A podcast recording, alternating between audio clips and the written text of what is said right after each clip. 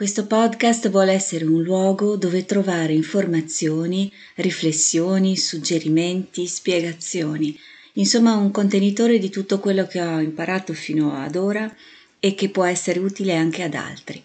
Mi rivolgo a tutte quelle persone che come me cercano di imparare a vivere, di migliorare la qualità della loro vita, che credono fermamente che un'altra vita sia possibile e che hanno voglia di impegnarsi per costruirla, superando anche la paura del cambiamento.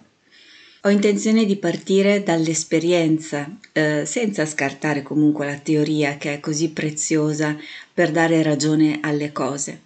Ma l'esperienza mia e altrui mi sta insegnando moltissime cose che non ho ancora trovato o ho trovato solo in parte sui libri che ho letto e studiato. Posso anche essere quella delle verità scomode, perché personalmente preferisco una verità scomoda piuttosto che comode illusioni. Io sono davvero convinta che la mente costruisce la realtà e quindi è necessario affrontare le cose per come sono veramente, altrimenti non si arriva da nessuna parte, secondo me. Mi scuso in anticipo se la qualità del mio podcast non sarà perfetta, ma eh, almeno per il momento dispongo eh, solo di questa strumentazione in più mh, sicuramente preferisco le cose eh, un po' meno formali, un po' più, un po' più intime.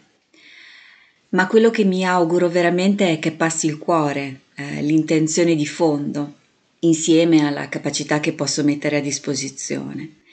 Mi chiamo Cristiana Gasi, sono psicologa, eh, psicoterapeuta, sofrologa, fortemente orientata a una visione spirituale e olistica, ma con uno sguardo più che attento ai progressi delle neuroscienze e della scienza in generale. Sono convinta che ci sia una forte connessione tra scienza, spiritualità e vita delle persone e sono convinta altresì che per costruire la propria salute, il proprio benessere e la propria guarigione profonda sia necessario avere una visione il più possibile allargata e ampia. Spero infine di poter essere di aiuto a coloro che avranno il piacere di condividere con me il loro tempo e spero anche nel tempo di ricevere feedback e domande da chi mi seguirà che mi permetteranno di approfondire temi e raccontare altre esperienze, arricchendo così eh, gli episodi futuri.